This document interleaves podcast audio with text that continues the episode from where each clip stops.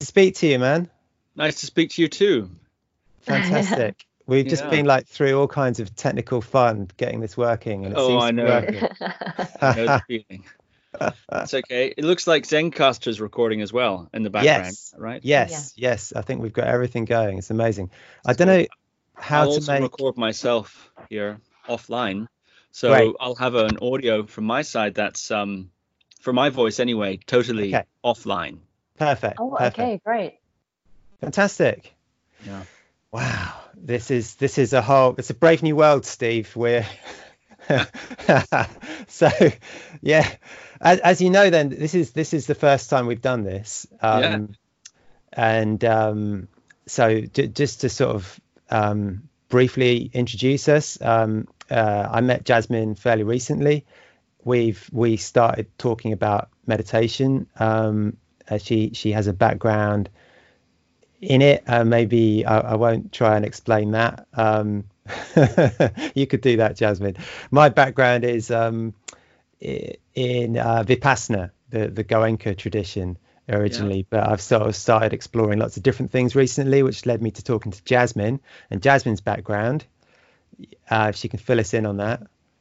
Yeah, so uh, for myself, I um, I I also am a Vipassana practice uh, practitioner, but I uh, came in through like a yogic path, and I also am now a teacher with Search Inside Yourself. So they are specialized with in mindfulness at the workplace. So it's a range of different uh, techniques and practices that come together. And actually, I don't know so much about yourself, but Steve gave some raving reviews, uh, and how I wanted it to be is not necessarily having like researched your entire background, but for it to come more naturally as a conversation Yeah. and in showing up. And just ju- and just for for listeners um, to understand, we we were going to meet Steve in person, um, but sadly, this uh, COVID crisis has has cut cut off everything like that at the moment, um, which is a, a damn shame. But um, it's great to be able to to speak to you anyway, Steve, um, uh, through the magic of of Skype. Um, so, I mean, there, there's so much I'd love to talk to you about. I did, I did um, prepare a few, a few little questions. Um, but perhaps, I mean, I, I'd be really interested to kick off with the the podcast thing. You've been doing an amazing podcast. Find it yourselves, listeners, at guruviking.com. Um, wi- for for a few years now, right? Um, and it's it's brilliant. There's tons of really amazing interviews on there with with some really amazing um, guests, and I, I just wanted to ask you about that. Really, you, what what's your what have you learned from doing that? Because now you've you've had these opportunities to, to talk to so many amazing people around the world. What what's been your what are your big takeaways, Steve? well, yeah, thank you for your kind words about the podcast. It's it is a lot of fun, um, and you know the, some of the guests I've had on, or most of them really, are really fantastic. Well, I should say all of them are wonderful. yeah. Well, I like all of them. You know, I like all of them anyway. So, uh, yeah, I've learned a lot doing it, doing that podcast. Um, you know, many of my guests are experts in their fields with decades of study and practice.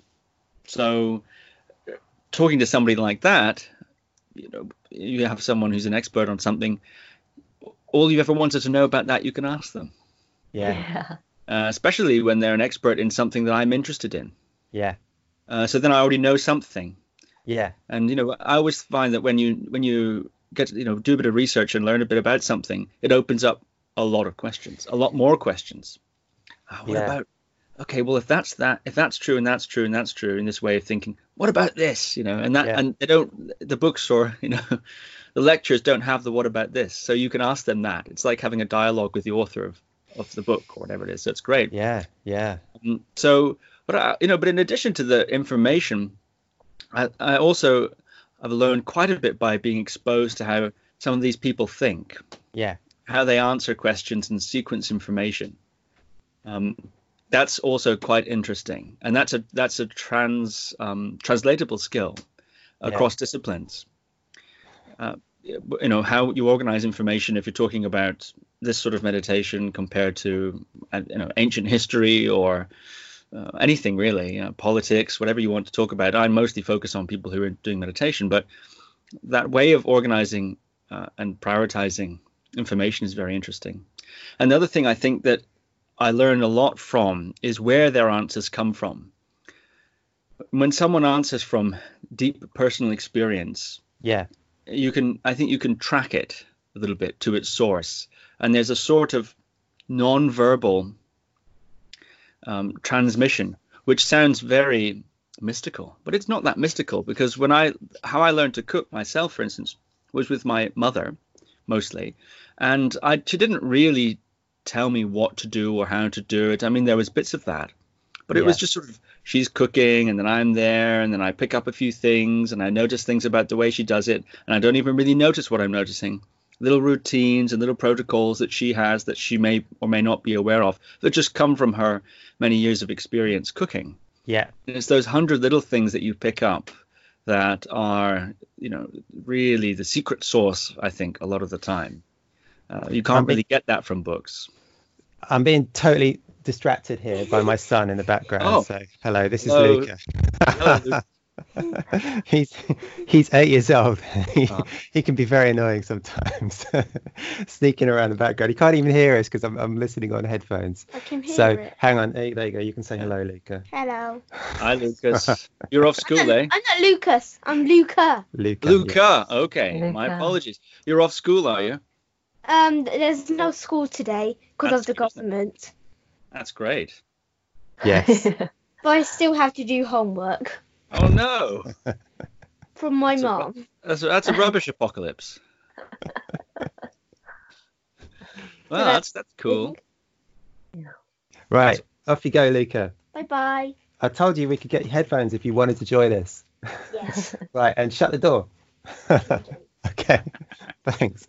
All right. Um, so ta taking taking from that, like what what's your um, h- how has it changed your perspective on on the range of I, I guess or has it changed your perspective on on the, the range of um, spiritual experience? Um, yes, I think listening, which is an important part of a conversation, Mm, um, is um, very informative for other kinds of to learn about other sorts of experiences, other people's experiences. And one of the things that I try to do in my own podcast, which is just a style, I suppose, is I sort of I try to uh, take their worldview in Yeah. a way, or accept Yeah. their point of view. So Yeah. some people may maybe would interview a meditator and, and question certain claims in certain sorts of ways. Uh, yeah. and and I question, I do question things, but I tend to tr- so I say, okay, I assume that they are correct Yeah. for the purposes of the conversation, Yeah. and yeah. that and that I think when you start to take that other per- person's view and you start to allow the guest to take you into their world yeah. and explain how it works from their perspective, then it's it's a tremendous learning experience. Yeah, yeah, no, I, I love that, and it's it's something that I've really enjoyed about your podcast. It's just that you you really allow guests a lot of space just to kind of to, to let let them ramble and then prompt them occasionally, and and that's for, to me it makes a great listening experience. I've I listened to lots of podcasts, uh, kind of on the Dharma type stuff since I got into them only really about four or five months ago. Mm. Some of some of the get some of the the interviewers are just like combative and it's just Yeah. come on this guy's been meditating for like 40 years. You're a fucking newbie. Excuse language we'll have to beat that out again. Jasmine doesn't like me swearing.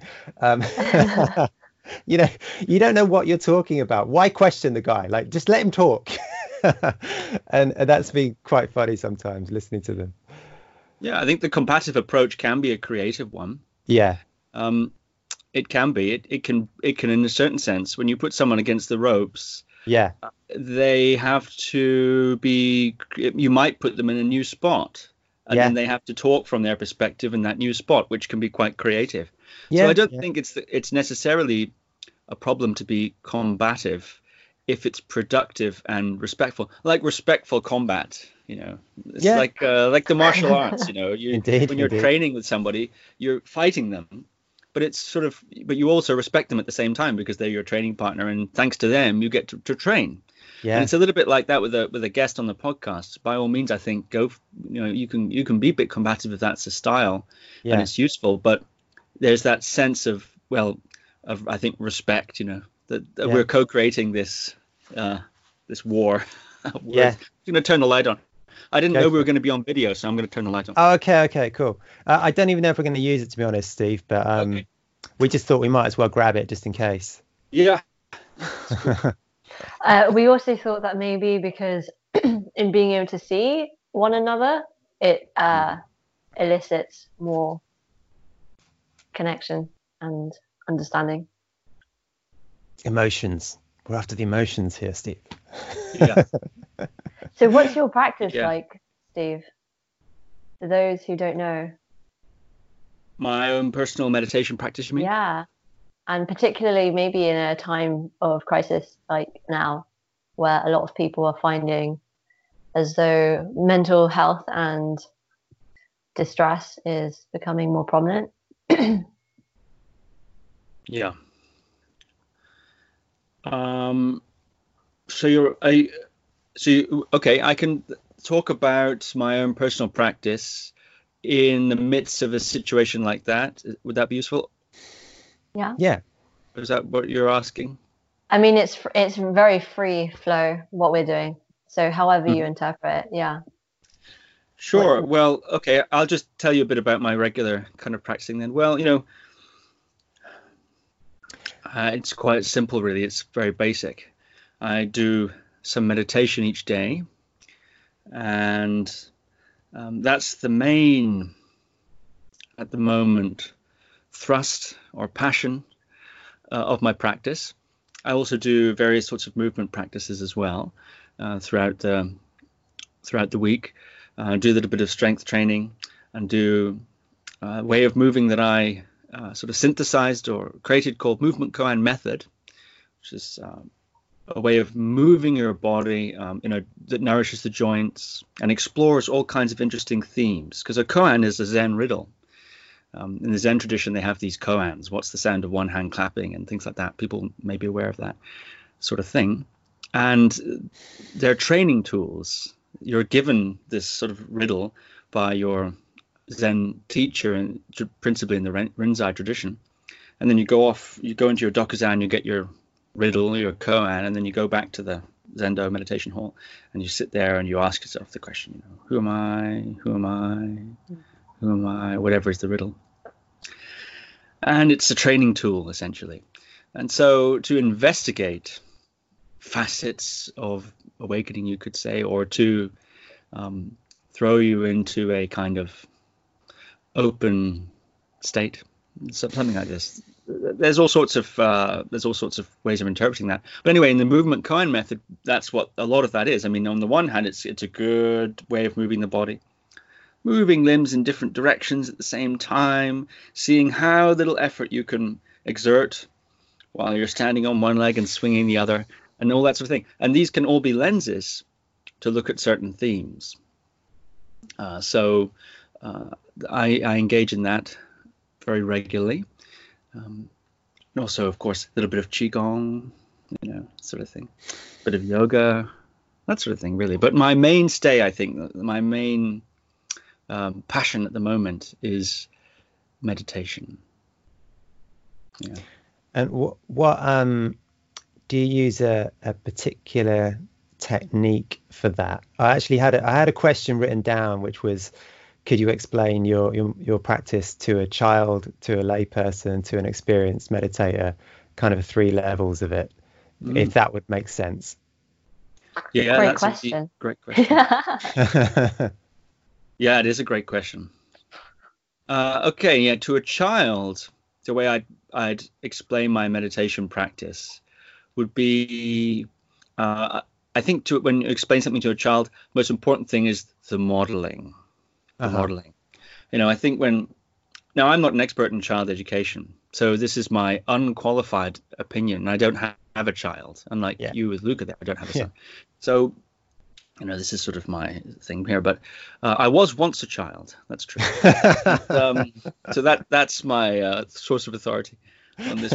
But um, anyway, I think the most important thing is to model the practice, Yeah. to be doing it, uh, but also to, in a certain sense, have the practice showing in in your life and the way you are, and that's that will naturally happen.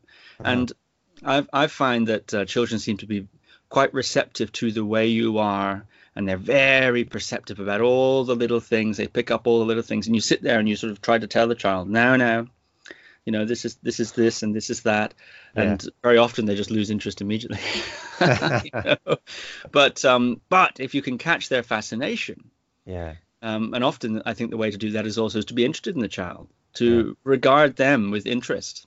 And Yeah. that's also actually a meditation technique Yeah. in a way, isn't it? To Yeah, take regard an object with interest and, fascination and. And that allows a child, I think, to flourish and their curiosity to flourish. Mhm. You know, and then a little. That's what. So that's what I would say. I would. Um, I would just sort of be that way with a child, and then if they were interested, you know, I'd say, okay, just give them little technical instructions. Feel your body, you know, feel your head, feel your bottom on the ground, things like that, little things. Yeah. Um, and that's a way of explaining the practice, I think, so that they can get into it a bit. Um, to a lay person, that this happened to me very recently. I was going through a border, uh, con- interna- an international border at an airport, and the agent there, you know, they ask you questions. Who are you, and what do you want here, and you know, what do you have your papers, and so on and so forth. And this particular agent was asking me that, and I was explaining who I am and what I'm doing, and these are my papers and all that. And then they said, um, so there, then in the process of this interrogation, um, she started. She said to me, "So, okay, well, give me an example of how you'd work with somebody, you know, in a meditative way." And I said, "Well," and I started talking a bit about anxiety and so on. And then she said, "Oh, interesting. Well, I'm not really. Uh, I don't really suffer much with anxiety, but I could use more concentration, you know, more Uh-huh. focus. Actually, Uh-huh. she said focus. I could use some more focus, you know." And I said, "Well, that's very interesting." I said, "Well, the thing about your job that's so interesting is that you're sitting here in the booth, and then people are coming, and people are, and you're always having to deal with people. People are frightened sometimes or nervous, you know, Mm. and you're questioning them. And but but in between, but I said to her then, um, but can you hear the trolley? And there was a baggage trolley going by, and she said, "Oh yeah." And I said, "Can you feel your your body with your uniform on sitting on the chair? Can you feel that?" And she said, "Yeah." And I said, "And then if we then if you look, can you see all the people? Very interesting nationalities, different nationalities, different colors of clothing. Quite an interesting mix." Mhm. And she says, "Yeah." And I, and I said, uh, "Well, in between each person that comes." Mhm. to see you, you have a moment there where you're basically not needed for anything. So you can at that in that moment listen. What can you hear? Feel. What can you feel in your body? See. What can you see around you? The play of color and light. So in actual fact, this your government is could be paying you to meditate. So that's how I would explain it to a layperson. Is is a practical kind of Yeah. nugget. yeah, yeah. I love that. That's so hilarious. You had a chat with a customs person. Yeah, it was really cool actually. You know. Uh, so funny. I- Steve, I I- just, I, just, just to interrupt really quickly, I just um, realised that we're, we're gonna, it's gonna degrade our audio quality quite a lot. Um, if you've got uh, the sound on speakers, if you've got a pair of headphones knocking about, you could plug in. Just, just noticed it now. Sorry.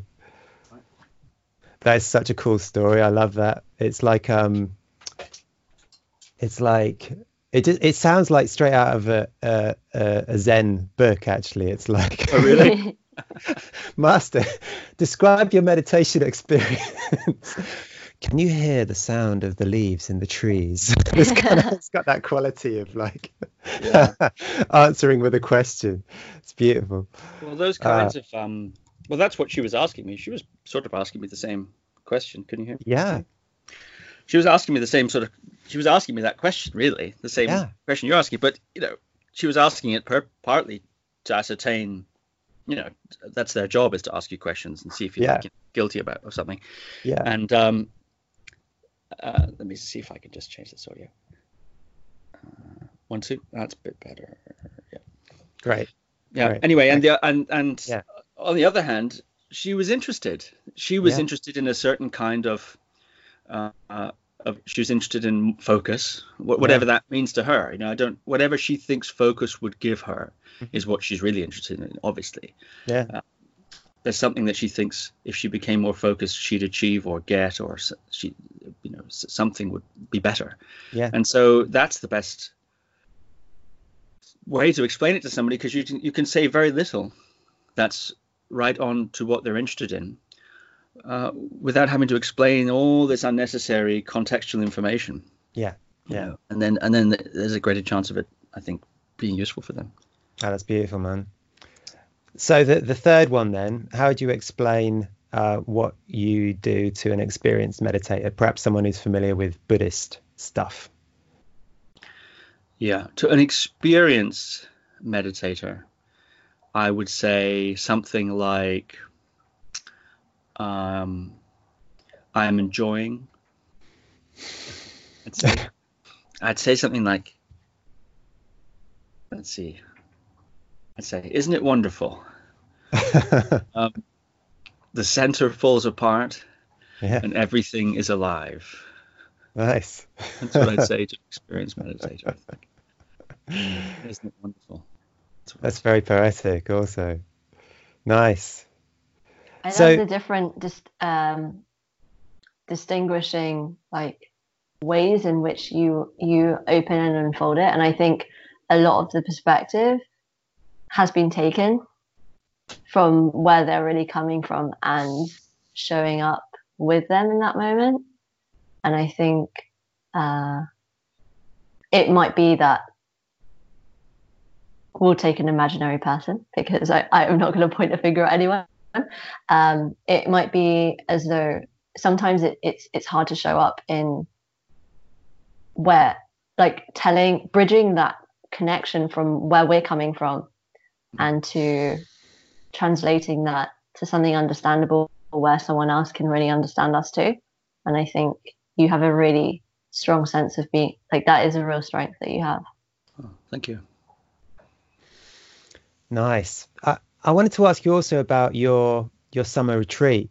So last year, um, dear listener, Steve did three hours a day. Was it a home retreat, which is also something that Jasmine will have some- perspective on because she did that for mo- most of a year, I believe. So um, I'd love to hear um, how that was for you, and and perhaps we could like bounce bounce some um, some feels back from Jasmine on that as well. Yeah, that's very interesting. Um, I'm curious now about what Jasmine did, but I suppose I should answer your question first before I ask her questions. but um, okay. Yeah, well, when in the summer, uh, we don't we, we don't teach as much because people are going on holidays and it's school holidays, and so people aren't coming to events and so on. So um, I don't teach as much in terms publicly. So I come on the boat. I have an hour boat in the UK that I live on, and usually around six weeks actually.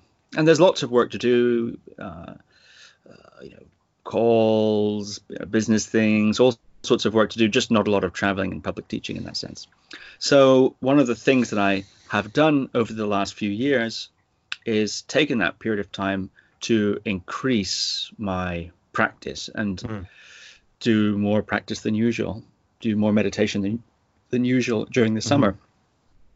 Um, and the way I do it is I maintain my daily practice because I think the most it's so vital to have a sort of golden thread of continuity of regular practice. So whatever I Mhm. do in my daily practice hmm um, will stay. So I get up and do my regular kind of thing. And then from there, having done my daily practice, I've kind Mm. of nailed. I've I've nailed life. You know, I'm I'm victorious as a meditator because I've done my sort of minimum amount, Yeah. and then uh, from that place of uh, from that positive feedback loop of of victory of having done my relatively easy, you know, daily practice, Yeah. I then do more. And so usually I do four hours. Um, uh, then throughout the day, either in one Right. block or two blocks or three blocks or four blocks, d- depending. Uh, yeah, that's what I did. And this, and I some, you know, this last one, I took the theme of, I took one ve- one meditation technique, and other than Yeah. my daily practice, I took one meditation technique and did that the entire time, all the time Yeah. which was focusing on the sensations that reveal the presence of the breath at the nostrils. So, standard sort of thing that I think many people know about, focusing on the feeling, the sensations of the breath. hmm hmm Um, and that's what I did for those six weeks. It was very interesting. Yeah. Yeah. I can imagine. Yeah. Let Um, alone just like um, when you're in a a silent meditation and then you're just doing exactly that for four days. I mean, even though it's broken up in how you've done it over that period of time, I'm sure that the effects were very intense. Yeah. I'm super keen to know what kind of experience you you had and what it was like doing that. Yeah. Well, as you as you rightly say, it's not. It's sort of a half retreat in a way, or a mini retreat, because I was doing other things during the day, you know, other times. But still, four hours is substantial enough increase from what I normally mm. do to, you you know, produce an interesting outcome, you could say, or to you know to be interesting, um, and or to have an effect if you want or whatever. And so I learned a, a, lot of things during that time. One of the things that's uh, about meditation is, of course, there are many many different sorts of meditations, and one thing when you just choose one technique for a finite period of time is that you don't have to make any choices about your practice at all. You just simply do the thing that you've decided to do and there's there's no there's no energy spent Yeah. on choosing what technique shall I use what's the best technique to use now is this the best technique I could be using now should I be doing this other kind of technique and should I be doing this and the other. And that kind of decision making process much of which happens by the way during meditation which is where it shouldn't be happening in a way. Uh, you know I think analysis of your meditation is an evaluation of your meditation is a really good thing to do when you're not meditating. But when you are Mm. meditating, really you should just apply whatever is the technique you're doing. hmm Um, but anyway, uh, so that was cool. And because the technique is so simple, it also has it it continues on that theme of of of not needing to make very many decisions. Essentially, am I do I have contact with the sensations of the breath at the nostrils? If the answer is no, and I'm doing anything else, then the answer is always come back to the sensations of the breath that reveal the presence of the breath of the nostrils. So it's a really easy algorithm, meditationally speaking. Other meditation practices have different algorithms, more complicated. You know, if you're doing body scanning, there's a lot more to do. Or if Mm. you're going from different sensations, just noting different sensations as they appear in your awareness, that also has uh, more complexity to it. Or if you're Mm. visualizing yourself, you know, as Green Tara or something, you know, there's more to it. And that's not a bad thing. It has pros and cons. But one of the pros of, of something that's so simple as Mm. contact with the sensations of the breath is that, that it's really easy, much easier to um, more of your energy could go into to the actual technique, and that's really good for somebody like me. So, yeah, I learned a, an awful lot. Um, I guess I could say a couple of things. I feel like actually, as I do more and more solo retreats, I feel that one of the main things that's happening is I'm getting better at doing solo retreats. so I have this sense that maybe, you know, as I get better and better at doing solo retreats, whatever practice I can muster in that solo retreat is going to have more benefit. Um, so there's two there's two uh, fronts when you're thinking about practice. The way I think about it is you've got the practice itself, which in this case was concentration concentrating on the breath, and uh, as you as you said, that can go in different directions. And you, when you emailed me, you said you asked, is it shamatha, is it jhana? And there's different Right. directions Yeah. you can go. Yeah. That's the sort of technical progression. In the same way that if you're doing exercise and you do weight training, you're going to have a certain people will tend to have a certain effect when they do heavy lifting of weights.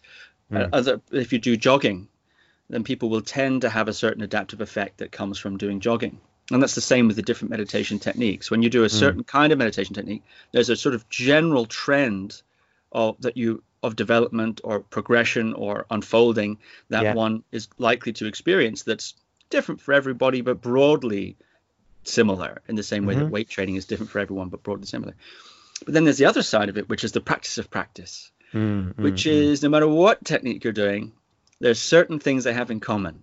Yeah. There's the practice, or uh, you know, whether you're playing guitar or you're doing meditation or whatever it is, you have to get to do it. You have to sit down to meditate or do your practicing each day, and that in Mhm. itself is quite a journey. Mhm. Um, and you have to, and you begin to understand in different meditation techniques your mind, the way your mind works, and those understandings, I think, are common to all or most techniques, or at least the opportunity for those is. So for me, when it comes to solo retreat, and in fact even daily practice, one of the things I say to myself is, how can I improve the container? How can I Mm. improve the the delivery system of my practice, which is the routine or the structure, so Mm. that what I whatever I do in my practice, however well that's going or however well I can do, that's that's going to be in a certain sense uh, optimized or amplified. And so I learned a few things there about solo retreats. Each year I make so many mistakes, and then uh, I go, okay, I will try not to do that one next time, and then I make some more mistakes the next time. So I one thing I learned is that it's important. I know it's important to have an on ramp with a solo retreat. Mm. An on ramp is a few days where you do not, um, where you sort of get gradually get into it. So if Mhm. your goal is to sit like like I was doing four hours, maybe you just start off with your regular practice, at an hour, add a couple of hours. It's very relaxed, and you're kind of just Mm. getting into it, and you're coming down from regular, busy traveling around teaching things, you know, Yeah, talking yeah, to people yeah. live into that more contemplative space. And I think it's good to do that gradually. On a group retreat, you don't tend to have that luxury because you've only got a week or two in your group retreat, and they, you know, they want to make the most of it. So, but then the other thing that's really important is an off ramp, and I Mm. didn't. That's something I um, didn't do this summer. I was so loving it, my practice that, and so having a nice time that I wanted to keep practicing right up to the moment I had to walk out the door to the airport, that sort Mhm. of thing. And that's not, that wasn't so smart because I kind of launched out of the retreat and into life, and I still had what they call yogi mind, which is, Yeah. you know, you, you have to, you just, you, your brain just starts working a little differently when you're in that kind of contemplative space. And I was sort of going to the airport, and I couldn't really remember why I was doing it what was the point? It wasn't like I was depressed. It was more a sort of, oh, yeah, everything's kind of feels. I just felt like I was still on retreat, Yeah, essentially. yeah, I just so, yeah. I think a bit of um, uh, yeah, an off ramp is also very smart. Yeah, I learned a bunch of other things uh, too, but that's definitely one of them. nice, nice. And an experience that I had that was interesting regarding the actual meditation part itself Uh-huh. was that, of course, one has a certain level of concentration and ability to pay attention to what it is you want to pay attention to. And the opposite of concentration, you could say, is is distractibility. So you know, and very often when you sit there and you focus on the breath, then suddenly you find yourself washed up like a surfer washed up on a beach. You find yourself thinking about something else. You are Mm. no, you're no longer contacted with the breath. You think about something else, and you think, "Oh, I didn't notice that I was thinking about something else. I didn't notice I left the object. Mm. I just found myself washed up on the shore of distraction." And then you're washed up, and you go, "Oh!" And in that moment, you go, "Oh, you're no longer distracted." And of course, as we all know, you come back to the breath. Well, as you keep doing that, your concentration can begin to improve. And what previously would have knocked you off Mm. into distraction, you get maybe a couple of seconds more lead time hmm initially. So you're you get a little bit longer where that material that previously would have knocked you off doesn't knock you off yet, which means you're conscious for something that previously you would have been unconscious for. Mm. A little bit of a certain kind of a content. So that's very interesting. You begin to see, or I began to see, certain well content, and then of course then it knocks you off into distraction, and you come back and so on and so forth. Eventually, you can get to the point where you can have entire weather systems of thought or emotion or memory or Mm. activation can come up in your body, play out fully, and then die off or recede without losing contact with the object, which means Yeah. you're there for the entire thing. Yeah. And that's extremely educational. So I would be on the nose, and then the, the mind and the body become like a membrane. And suddenly, pure anger, pure fear coming Yeah, up with yeah. thoughts, with feelings. It's pure. It's like distilled, you know, like uh, alpine mountain water, pure kind of Yeah, uh, emotional states and, and activations and so on come through. And when you experience those in a when you're there for them, because the peripheral attention is open, you're fo- focused on the breath, but your peripheral attention is open, so one's aware of other things. Um, it's enormously. Um, it felt very purifying. It felt very cathartic, and it felt very actually very loving. Funnily Mm, enough, mm, it felt mm. very loving to be there for that. So yeah, that's some Nice. experiences I had. Nice. I, I just Thank you for sharing. Yeah, so cool. Um, so a, a big discovery for me in the past few months has been the the jhanas, um, which for for listeners who don't know this stuff are kind of a, an very old, I think even pre-Buddhist, like maps of um, various states of awareness um, that one can go through uh, one can develop through awareness practice. I'm I'm kind of caging that because I'm not I'm I'm trying to be careful with the terminology. Um, sometimes called concentration states, but I don't like I don't like that term because I don't think it's very helpful in getting into them. Uh, otherwise known as what was it? There's a nice translation of jhana, which is something like um, it's it's like a stateful awareness or or calm contemplation or it's like those kind of things they they they frame it with. Anyhow that's been a, a big discovery for me recently in terms of uh, you know reading the literature on it and then having experiences that seem to to match it quite quite precisely and in a really interesting way. And you never know how much of that is scripting and how much of it is is really there but it seems to be for in my experience recently anyway very kind of um, a dependable sequence of events happens in this type of meditation and i just wanted to to dig into your experience with that and and if it if it kind of informed what you were doing in the the anapana stuff which sorry the concentration on breath meditation also known as anapana Mhm. That's very interesting. Well, now I have more. I still have my um, bookmark question for Jasmine Yeah. about her year of doing three hours a day. yes uh, yes which- sorry sorry I want to come we'll back get to that, but but uh, that's interesting. So what what are you doing then with the jhanas? You, you presumably have some sort of technique that you're using to enter into these, yeah as they're sometimes called, absorption states. Yeah, yeah. Um, so I I picked up on um, the the fire kasina, as it's called, um, via Daniel Ingram, who who co-wrote a book on it. Um, and yeah, really succinctly, it is meditating whilst using a visual, uh, some sort of visual focus. It could be as simple as you know, and like any any object you could use, um, you know, a, a a piece of paper on the wall or a candle. And I started with a candle.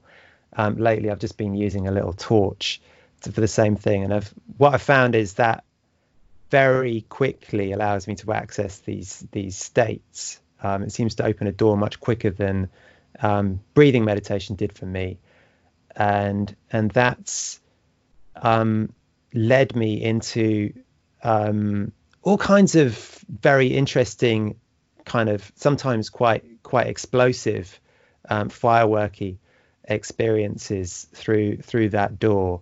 Um, and what I've been exploring recently is, uh, as I mentioned, these different stages, and and they seem to be kind of progressively opening up as I go through these meditations, and they seem to match quite closely. As I'm like, what the hell is this? So for the past 10 days or so this thing started happening and i was like what the hell you know it's it's what what just happened there kind of thing and and i'm trying to match it to other things i've read about and my my you know my closest analog for it now is it's probably fourth jhana that's kind of what seems to be happening in this meditation what's which- happening can you describe the phenomenology so my my first experience of it was okay so so for uh, again for anyone who doesn't know what the jhanas are they they uh, I'll I'll I'll go through them real Google quick it. I'll go through them real quick. The first one is you're concentrating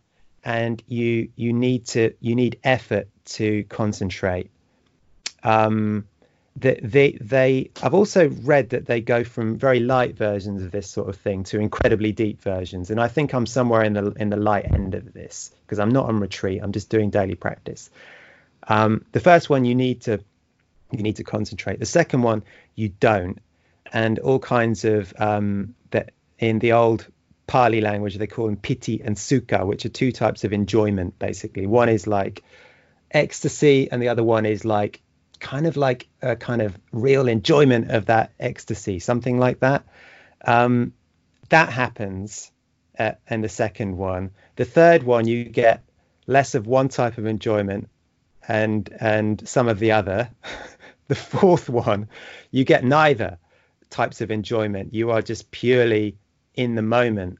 And that's what started happening to me recently in this this I mean there's a lot more nuance to that description, but at first I was like what is this thing I experience no time or space? And and but digging into it more more it, it just felt like everything had kind of almost solidified space, time, um, mental sensations, sensations of the body, the the the visual object. It was was all just kind of one thing, and it was very intense and just like, oh, I've never felt that before. What the hell was that? But digging into it more, there is still time and space in there, and and then I I read that the fifth jhana is about the space of the fourth. It's an exploration of the space and digging into that some more. I mean, this is going to sound so esoteric to anyone who hasn't done this stuff, but that's been my experience.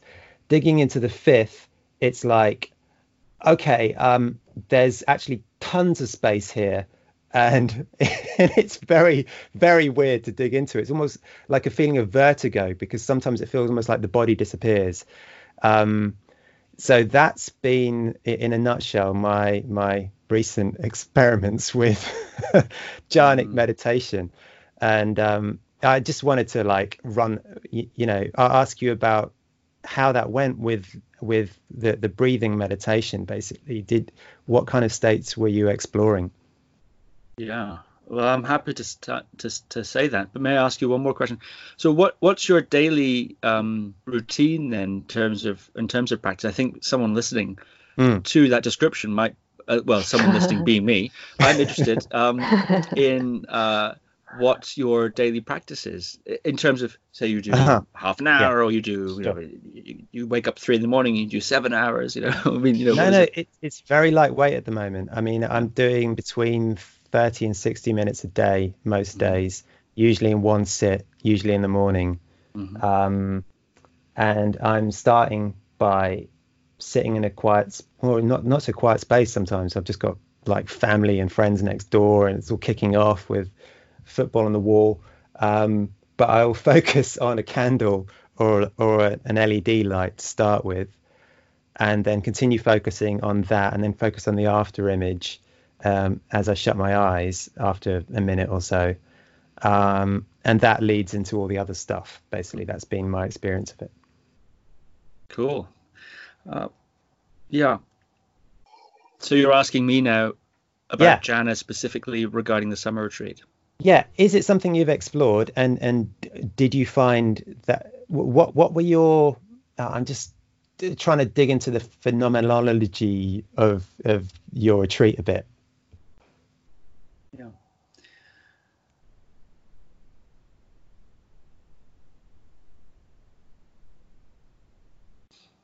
Well, yeah, I have explored jhanas to a certain degree, and as you're as you're as you're saying there, there is quite a wide range of uh, interpretations and standards and methods. That's part of the fun of meditation. There's lots of different ideas about it.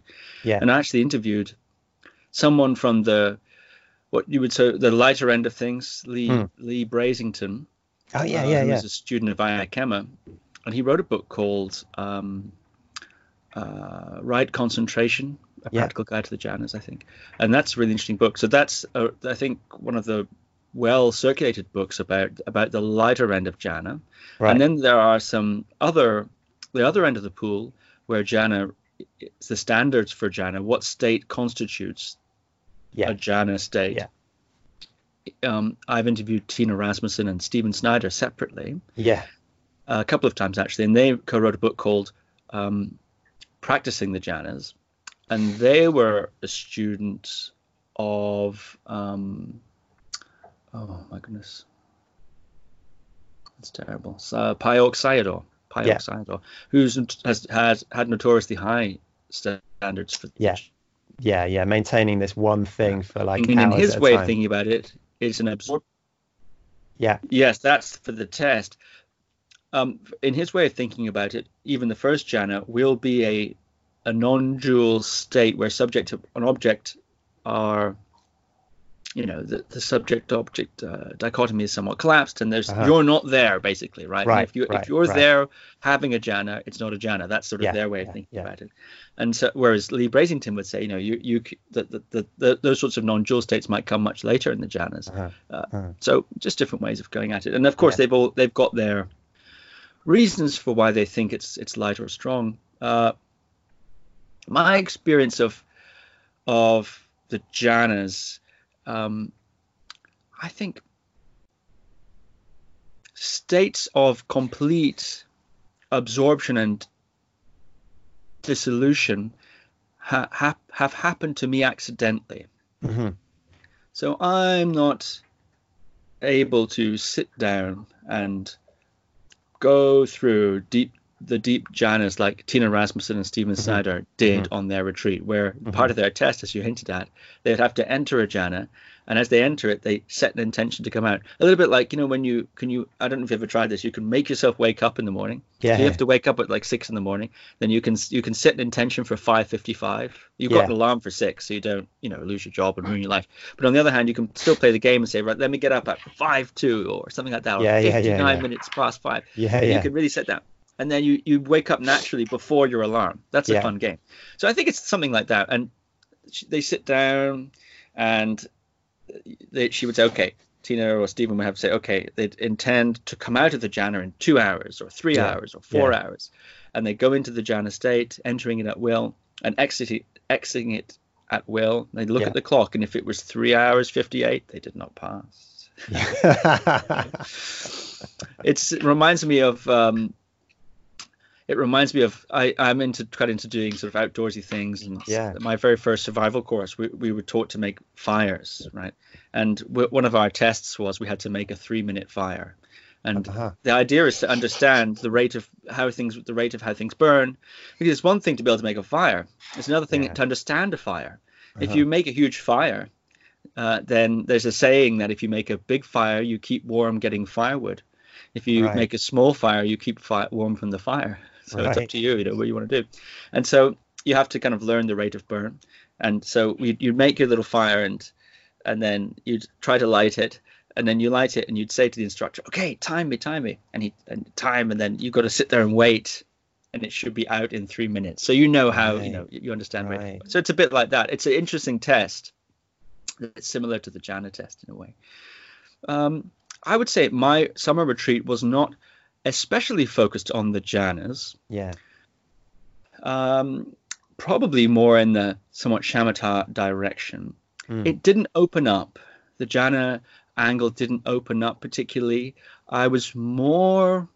Um, I encountered various obstacles Mm. in my practice as well, but also, yeah. So I I noticed, for instance, sometimes I'd sit down, say it's week three or four, and I sit Mm. down and I feel, wow, I'm sitting down to this third session of the day, and it feels much like the first one. Mm. Why, you know, why is that? I should be deepening throughout the day, perhaps, maybe, and maybe not. And then I realized any screen time drastically drains the concentration. So Mm. okay, but my life involves a lot of screen time. yeah, So okay, that's fine. So then you work with the effect of screen time, yeah, and that's a very valid approach, yeah, I think. So um, I would say j- the jhanas were not a strong feature of this year's retreat. In Yeah. the past, they have been yeah, stronger, but in this one, it had more of a kind of mm, yes, some more shamatha kind of feeling, purification, uh, falling in love with the uh, falling in love with the sort of the kindness of mundane experience. Yeah, yeah. I think falling in love with the mundane maybe would be more characteristic. Yeah. Nice. And then Nice. a lot of classic uh, concentration things came up. I had lots of drowsiness, you know, Yeah, yeah. sinking into sort of these beautiful. That's not a jhana. It's, it feels a little bit like a jhana because you're sort of, you know, sinking so nice and the time Yeah. goes fast, but it, it lacks the awakeness. You see that you need. Yeah. You need calm. You know, Shine, you need calm abiding, but you do need that abiding. You need the awakefulness, Right, not just the Right, calmness. right. So yeah, that's my answer. Yeah, that's the phrase I was looking for earlier. Calm abiding. It's a nice Yeah. one. Yeah, nice. Yeah. So before, before before I forget, Jasmine, can, can you I'm talk just to us going about to your thing? Quickly go to the bathroom All right, go because for it. I've for had too much tea. no, I, I like that we're able to do that in this podcast. This is it's just a natural chat. You know, you've got to take breaks and all the rest of it. so, um, the the other the other thing that I, I wanted to dig into, I, I'm also aware we're we're 52 minutes in. Um, I've got was- time. I'm self. I'm. I'm. We are all on lockdown in this country, so I know, right? We could we could talk all day, man. we could the next three months. Oh my gosh. Um, well, that's great to hear. Uh, I wanted to ask uh, about your your thoughts on on the, the current moment. So, for anyone listening in the future, we are in at the, the end of week one of of lockdown. Yes, sure. Um, just my son there grabbing his iPad. Um, we're, we're in the end of the first week basically of, of lockdown of the UK, and it doesn't feel mu- much like a lockdown yet. But um, the the streets of my my local high streets have got queues in them to the to the food shops, and it's just a weird kind of feeling with, you know, we can't buy like eggs anywhere, and like basic sort of things like that are uh, disappearing. Um, it's a strange moment. Um, everyone's freaking out. People are wearing masks in the street, and um, the, the world is going to shut down for a few months, basically, as as, everyone out about this virus. So, what what are your what what are your thoughts on it, Steve? And, and how how would you recommend for, for anyone who's listening who maybe they don't have any kind of meditation practice or they're developing one for the first time, perhaps via an app or something like that? What would you, what would your advice be to to to people out there how, how to approach this moment in history? Yeah, you you went from my thoughts on it to advice on how to Uh. approach this moment in history. Okay, let's That's go with that's thoughts quite a- That's easier, right? yeah. Well, um, yeah. Well, I think maybe the second question. The thing is, from a Okay. meditation point of view, Yeah. it's business as usual. Yeah. yeah. You know, and our stock and trade in meditation is human experience. Yeah. Whether it's the sukha or the dukkha, you know, as you say, whether it's the whether it's blissful jhanic states or you know fear, sickness, death, and you know, in a way, that's that's business as usual in terms of meditation. Mhm. Um, if I was talking to somebody, as you said, who's beginning a meditation practice, I would say something like, with high intensity, Mm. a lower dose has a higher effect. So what I mean by that is Mm. there's variables in any let's take physical training situation. Mhm. You have variables intensity, frequency and duration. Mm. And I learned these this way of approaching things from my main meditation teacher Shinzen Young, or one of my main meditation teachers. And you know, frequency, if you want to imp- increase your training effect, you can train more often. If you want Yeah. to increase from meditation point of view, that would mean maybe doing more than one session a day or going from once a week to three times a week or whatever it is. Uh, if you wanted to increase your your um, practice, the other is duration, which means you do it for a bit longer. So rather than five minutes, maybe you do ten minutes or something like this. Mhm. Maybe then 15 minutes, you try 20 minutes. So that's an increase in duration. Uh, and there's also intensity. So in a weight training situation, that would be a heavier weight. You know, Mm. sure you can do more reps. You can make the reps last longer, so doing a slow kind of bench press rather than a fast Mm. one, or you can put more weight on the bar. Any Mm. of those three, any of those three adjustments will affect the the training effect. Mm.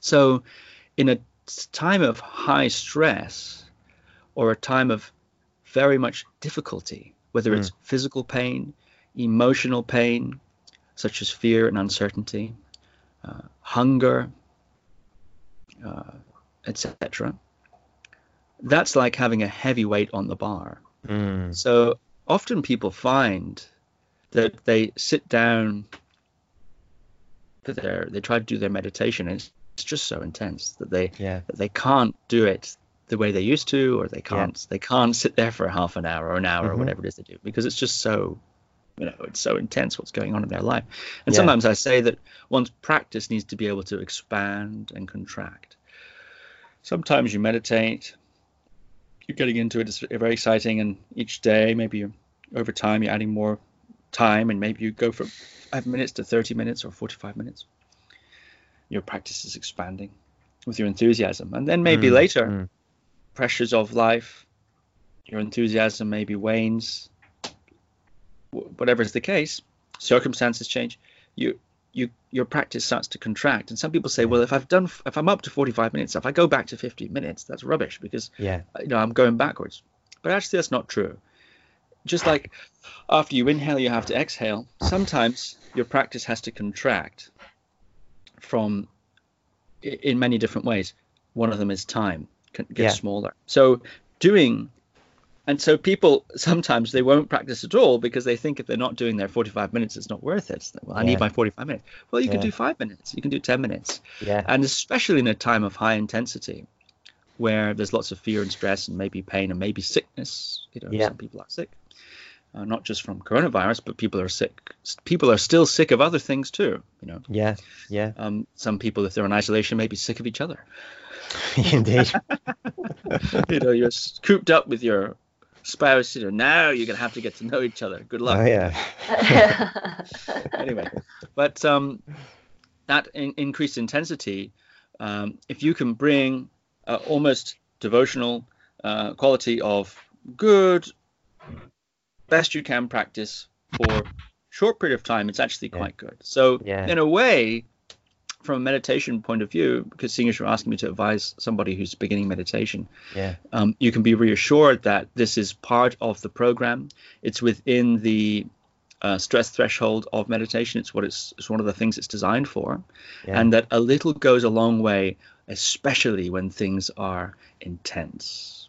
Yeah. Yeah.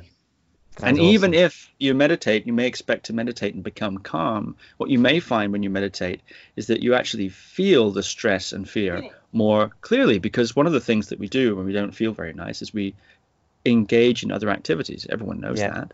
You know, have you you do anything else, read a book, you know, look, watch the Netflix, do these things, and that's fine. That's part of coping. But when you meditate, there's not an awful lot standing between you and what you're actually feeling, what's there to be felt. Mm, mm, mm. And so you may notice a um, uh, that you are able to feel more clearly your fear and concern. And you think, well, is that because I'm meditating poorly? No, it's not because you're meditating poorly. It's because Mm. that's underneath That's what's actually you're that's what's going on inside of you, and you're just contacting it now and seeing it a bit more clearly. So it's nice to know that, and by seeing it more clearly and trying to relax and trying to let it be there and applying whatever the technique you may have, um, that's a productive way of relating to those things. So over time, uh, your um, uh, well, it's it's it's a good thing essentially. It improves a little bit your resilience, perhaps maybe releases and relaxes some of that fear and stress. At the very least, it um, uh, can shortcut a little bit of the drivenness that drives us to do other things. Uh, Yeah. because of what we're feeling to escape what we're feeling. So Yeah. a little bit goes a long way in a situation like this. There's no guarantee that meditation will make you feel better um, because you may not be feeling very good. And if you don't feel very good, then when you meditate, you're going to feel the not goodness, you know. but that's part of life. And learning to relate to that not goodness more skillfully, more openly, more honestly um, is, uh, in my experience anyway, and in the experience of other meditators, I think, a lot of the time, uh, Yeah. can be very beneficial. Yeah, yeah, totally. I think very, very wise words.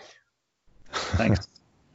but my experiences about the actual thing itself, my thoughts about that. Well, you know, one of the reasons that I'm interviewing all these people Yeah, uh, is to sort of save people from my opinions because I'm interviewing lots of different people. You, you guys, you yes, chaps I picked up on it. others Yeah, may not know that I'm doing this pandemic series. So I'm going through all my old guests and, and lots of new ones too, and I'm asking them questions about how to deal with fear and anxiety, what to Yeah. how, what to do when you're sick, from a meditation point of view, not from Yeah. a medical point of view, because they're not doctors. Um, what to do if you're facing death or you're dying. What to do if you want to help other people who are de- who are sick and dying yeah, what to uh, any tips they have for being in isolation for a prolonged period of time, which is sort of a meditator's you know idea of a vacation. So, what is uh, what advice do you have for people in that situation? So I'm Yeah. getting all these experienced people, um, give from their point of view, from their practice, from their traditions, sharing insights.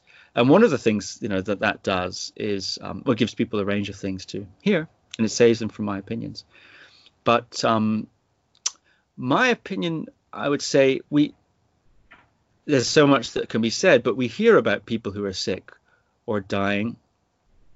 We hear about people with cancer, refugees Mm, in war-torn countries, and so on. And unless it touches us directly, we don't tend to think about it much. Um, sure, there are some people, you know, getting bombed in Iraq, but you know, I'm not getting bombed, and after Mm. all, what can I do about it? You know, Yeah. who, who cares? Who cares really about about those people? You know, uh, maybe you're once empathetic or sympathetic for a moment and thinks, oh Mm, gosh, there are mm. people over there. But then you, you turn away and get on with life. yeah, There's, but then if you get cancer, you know, or you do lose your home, or something, then you become sick or something. mm, Suddenly, what's what's a common experience becomes common but sort of distant experience become becomes uniquely personal and pressing.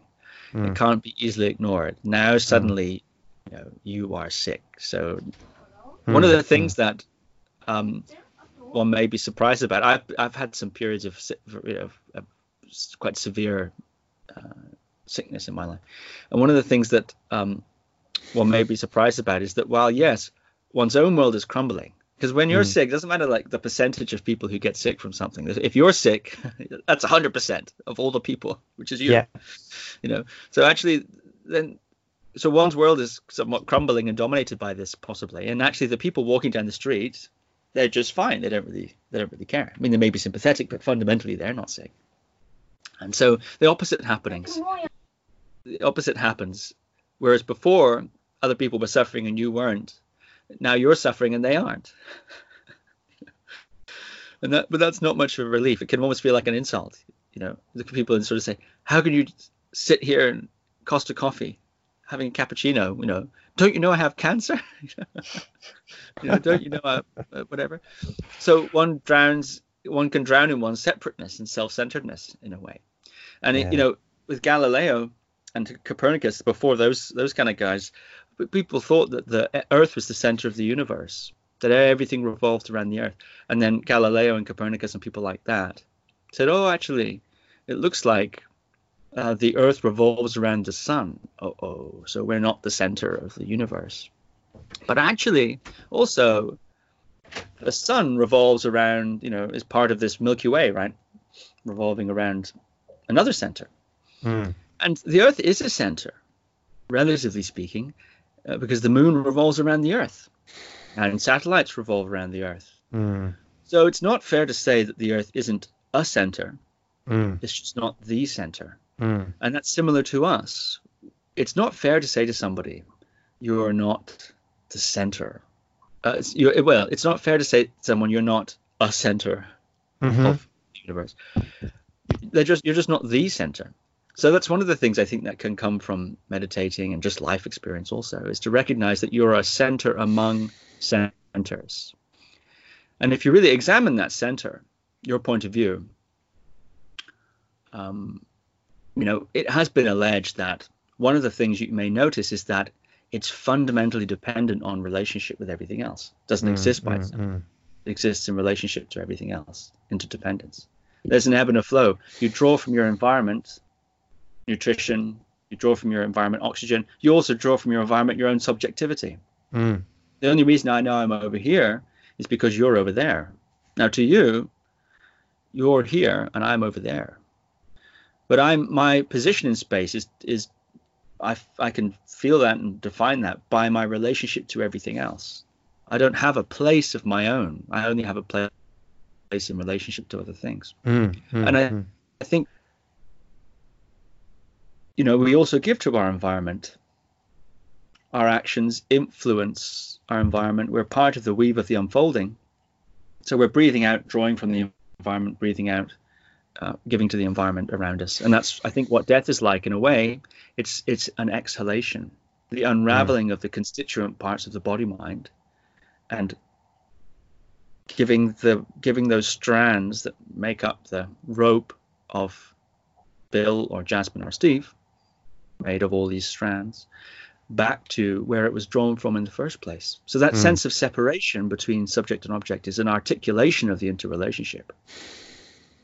It's, there's no alienation fundamentally. Mm. Mm.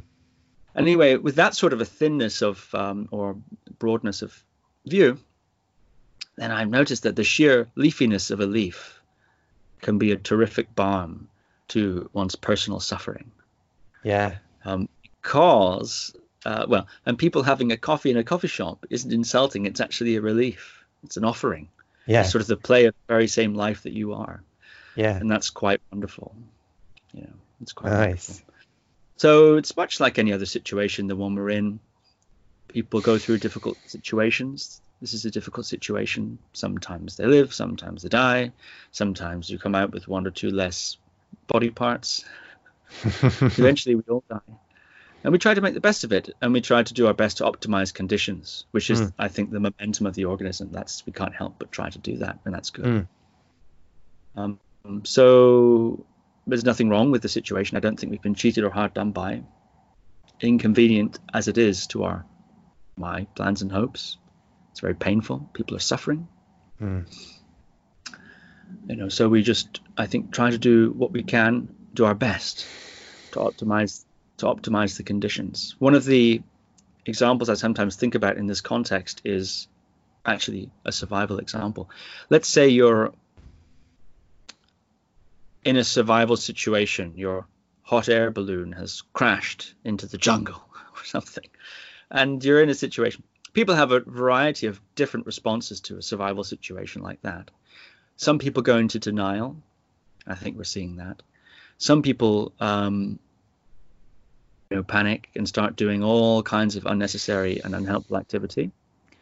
Uh, but the best approach is to accept the situation Mm.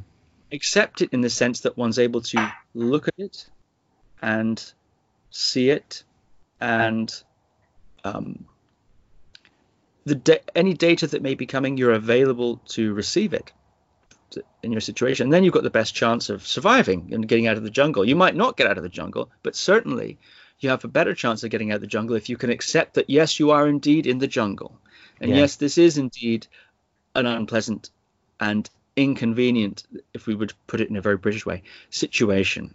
Yeah. Uh, and we have this sort of water, and we've got this ability to contact help, and we have this, and so on. You have to start to assess what is at our disposal, and then you try to do what you can with the data you've got and the resources you have, and you the chips will fall where they where they will. So this acceptance is not a passivity; it actually liberates Mm, whatever effective action may be available to you.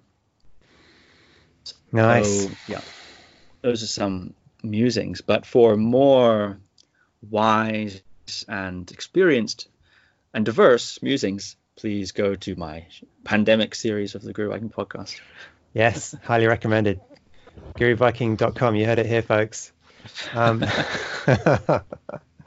Steve, it's been such a pleasure. Um, thank you so much for taking the time. Um, is there anything, any closing notes you'd like to to pass on to listeners, and and where can people find you? Yes, I'd actually like to ask Jasmine about her three hours a day for a year thing. and then the answer to the second question is www.guruviking.com or Steve James on Facebook or Guru Viking on Facebook. Right, let's go, Jasmine. Let's go.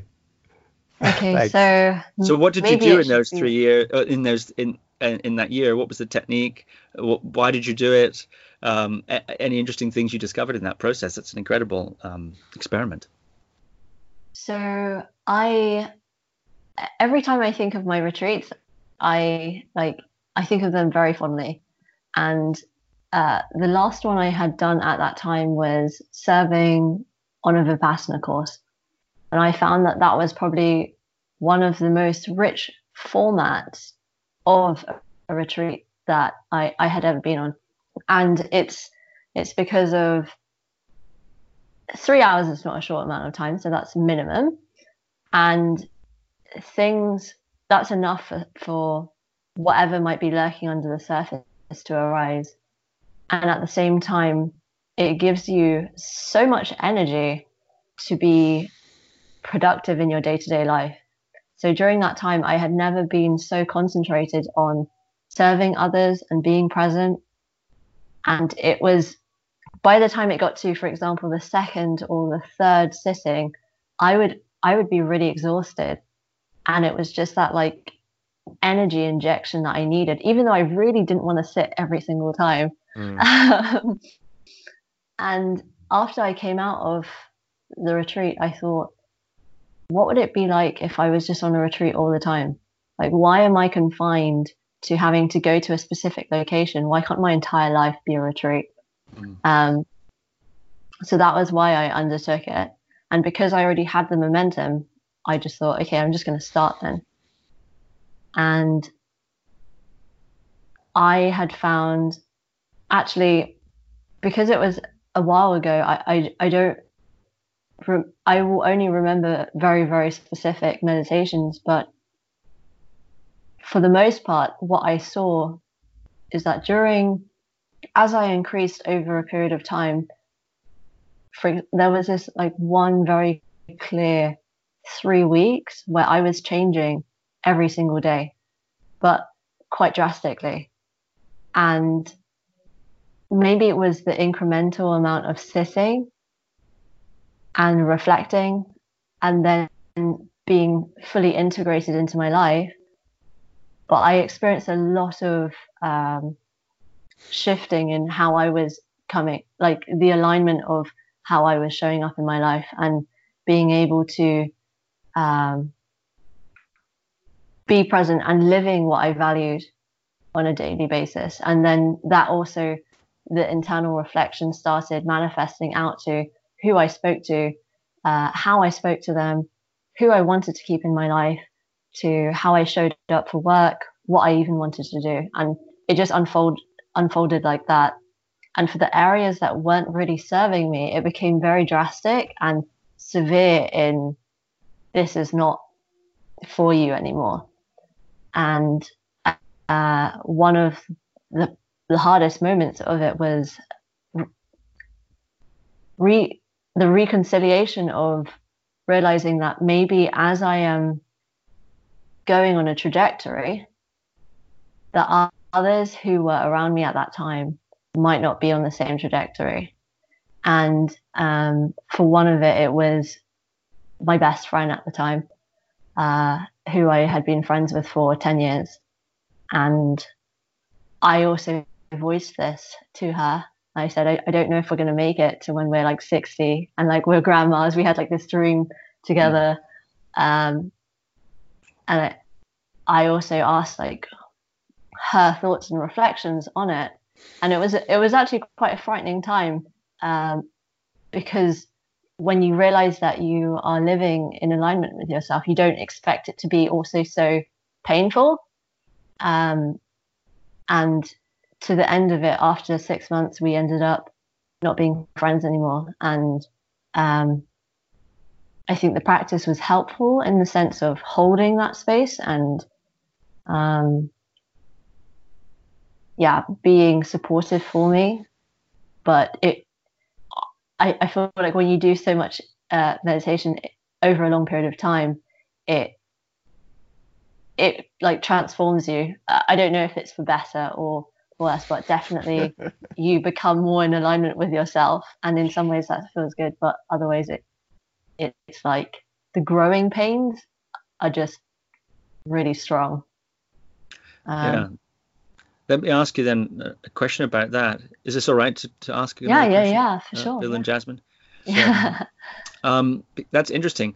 I've noticed uh, myself that on this issue of alignment, that one of the effects of meditation, as I mentioned, is you become more, you know, present. When I talked about concentration before, is when your concentration gets a little bit more, uh, and you start to become distracted, it takes you a little bit longer to get distracted, and you start to see a little bit of more of the thing that would have been distracting you.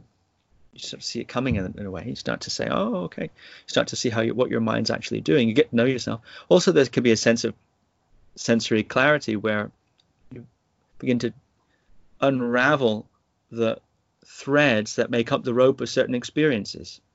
So, in other words, I think I'm doing one thing, and indeed I am. That's the veneer. But the motivations and needs that I'm attempting to satisfy through that action are a myriad. There's many of them. And and one begins to notice the example of meditation i think is when you want to scratch your nose and you don't and you realize that you don't really have an itchy nose what it really is is that you're just sitting there and for whatever reason you feel like if you don't do something and act upon something in your environment you know you think i've got to do something. I feel like agitated or bored or something. So let me just do something right? And you realize that the itchy nose is just in a way it's the uh, it's the top level of that motivational structure. And i've noticed myself that some of my uh, behaviors have been disrupted when I've begun to penetrate the motivational structures at play. And I think, gosh, do I really want to sign off on that? Do I really want to use this behavior for that outcome?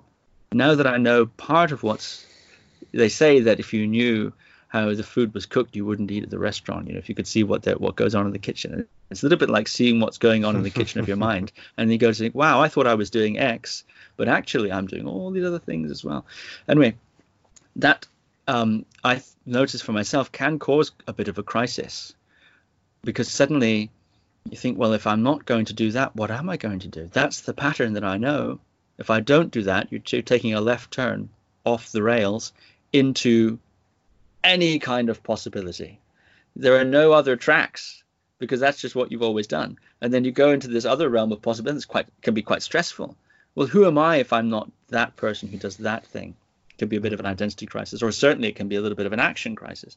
Well, if I'm not going to fulfill my needs this way, or if I'm not going to pursue that course of action, what do I do with it? How do I do it? What do I make it left or right? Anyway, that's an, an anatomy of an experience that I've or a trend I've noticed to do with what I think you're talking about when you say integrity or you know authenticity or alignment. But uh, what's the anatomy of that alignment piece that you you're describing? Uh, it it almost feels like as something arises and you see that let's say it's not necessarily serving you and then I think it, it it- happens outside of the meditation actually. It um in seeing how something is and the real reality of it, then a- acting on actually it's true that this doesn't serve me, and Mm. how do I what what yeah what course of action do I take in such a way that inside I definitely know that that's right for me. So for Right. myself, it was will I still continue this friendship or how does it evolve after this or yeah is it is it right and actually it ended up being that after a long period of trying there was there were no actions to take and so it ended um so in that kind of sense of doing what is actually right for you and also what's right for them as well because maybe i, I wasn't showing up as the friend that they needed either uh, Yeah. a lot of the actions that i was taking even my meditation was confrontational to them Mm, mm. and reflected in them maybe something that they uh, didn't like or didn't feel good about. And so we spoke about that. And yeah, so for both parties, it's not in alignment and in accordance with where we're at. That's very interesting indeed. Yeah, that's very interesting. Yeah. And most of my meditations actually I find are closer to uh, more painful experiences as opposed to joy. Um, whether it's just like things coming up and, and maybe they're like very deep seated traumas or whatever it Mhm. might be. But a lot of the time it's painful in my experience, like physical So- pain. Why do you continue if it's painful? it feels like well how i i've come to see pain is that it, it's something that's asking for your attention and um it's all it's like everything else like asking to be loved and to be seen. And it's there for a reason. It's not just something that you need to push away. It's like what what i also want to really understand why am i hurting? If it seems like from the outside i'm not like what is there that i don't know? And how can I come to know that part of myself that feels that way? Or is it a part of the human condition that we all feel that way to some level anyway because we have that capacity? And is it that I need to come to know that feeling more um, at that time, uh, maybe to understand others? Or I feel like it's just there for a reason and just to look inwards. That's a very interesting last point you made. I think that you know we, we were saying last a little bit earlier that I was that often we know people are sick or something like that. You know, people have sickness and so on, but we don't really often spend a great deal of time and energy thinking about it or worrying about it or empathizing about it. Um, and one thing that's interesting though, if if you do get sick, if one does get become ill with something or diagnosed with something, suddenly uh, you have something in common with all those other ones that have got it. There's a sort of kinship. You're mm. in a sort of special kind of a club, and its mm. ability to relate. So any any loss or difficulty you've had that someone else has had similarly, in a way, you've been to the same territory.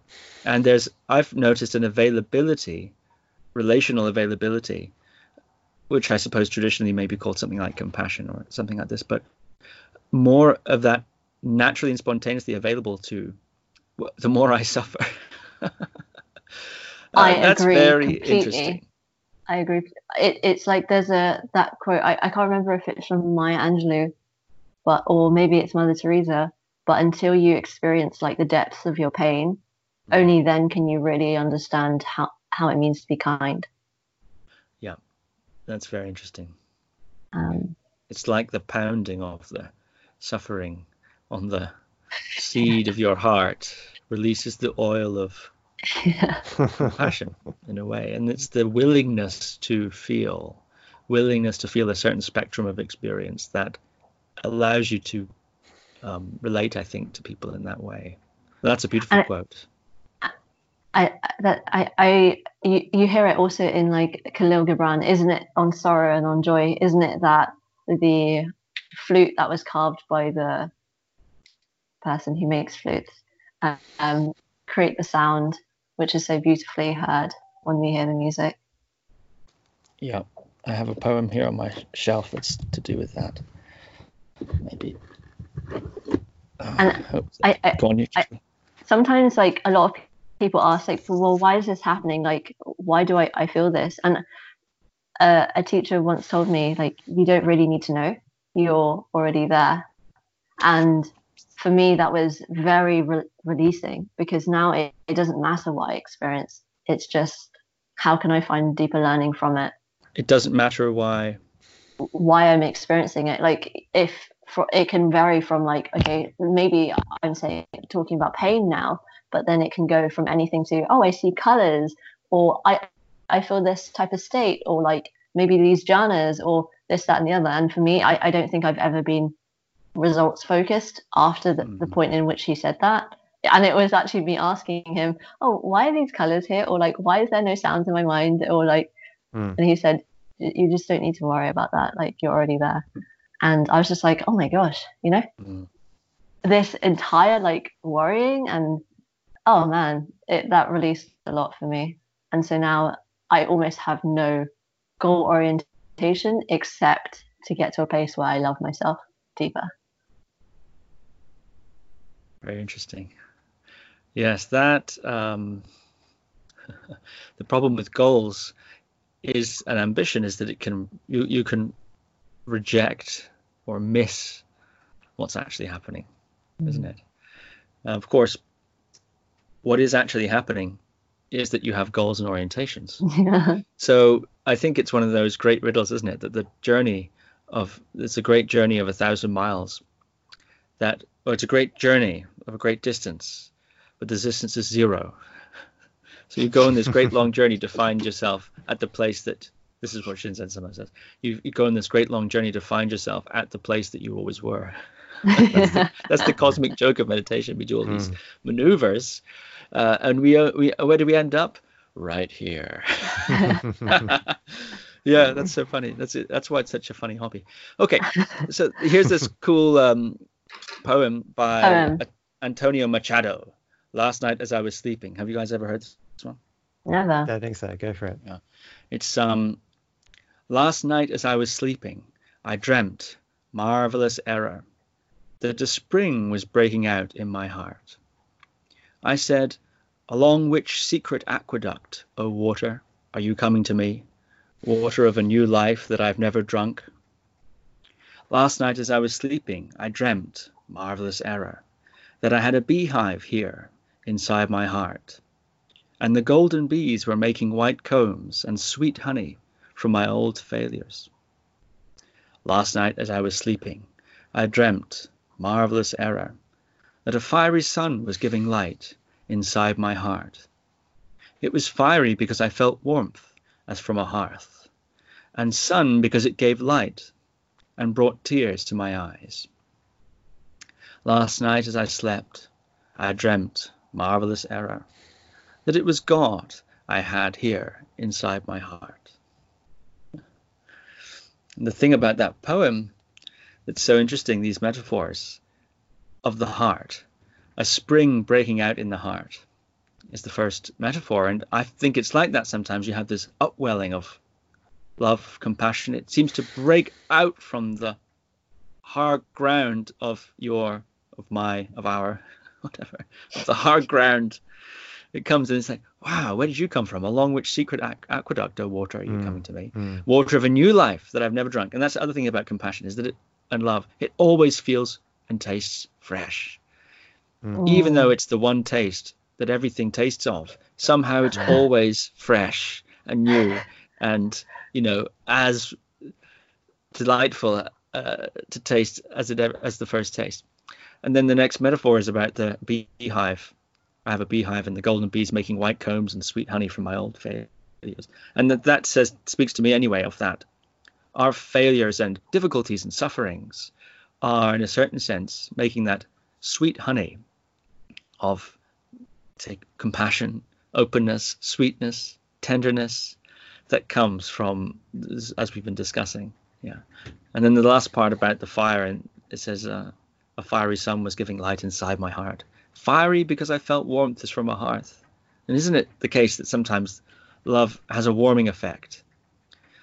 The cold, austere lines and forms uh, and emotions, even like pain, as you said, can be warmed somehow and uh, loved into a uh, with that and and then the sun because it gave light and brought tears to my eyes. I also think compassion allows us to see things more clearly because with compassion you're willing that's the light part you're willing to see and feel and actually be with. You described being with your pain. You're you're able to you're saying you meditate and it hurts a lot but somehow that's not a problem. Being with your pain is not a problem. You've learned that pain is for a reason and you said and that you can actually love your pain. And that actually loving your pain is a good thing to do. So pain needs love too you know? And then the brought tears to my eyes part. I think that's what happens isn't it? Sometimes the eyes leak when uh, when love and compassion is, is is there for whatever reason you know? I think it's a thing that humans beings do. We, we sometimes have tears that come when we feel that compassion you know? So it's a marvelous and mysterious thing to be a human being caught in the midst of going and coming and wanting and not wanting and sort of from pressed from the outside pressed from the inside you know viruses all sorts of things happening. And it's just what what a what a strange thing it is to be alive. Steve, thank you so much. I've really got to go. Jasmine, thank you also. thanks Such Bill. a pleasure, thanks both to both. yeah, And thank um, you. Let's connect as well. On Yeah, yeah. let's yeah we that. should all stay in touch it's a shame we can't we couldn't do this in person but thanks so much for inviting me bill nice to meet you jasmine Yeah, lovely to meet you. Such Thank a you for sharing as well all your thoughts. Um, it'd be great the to get poem. that a, a link to that poem. We can drop it in the uh, the, the author in the show notes. yeah i can send it send it to you Yeah, thank you so much, and um, thank you to anyone who's listening. Do let us know what you thought of the the episode, and uh, we'll there'll be more soon with a bit of luck. Thanks, Steve. So so good, both of you. Amazing. Have a wonderful day, both of you. Yeah, yeah, brilliant. Oh, I hate to I hate to say bye now, but it's, it's I've got I've got to get back to my family. Then. yeah yeah They're you have to stop me. the recording right I Yeah. do at some point. Yeah. So All if right. you press stop as well. Yeah, I'll do that in um Okay. what's it called Zencastr. All right, I'm doing that now. Boom. And also on Skype. and on Skype. It does it on its own, I think, when we end the call.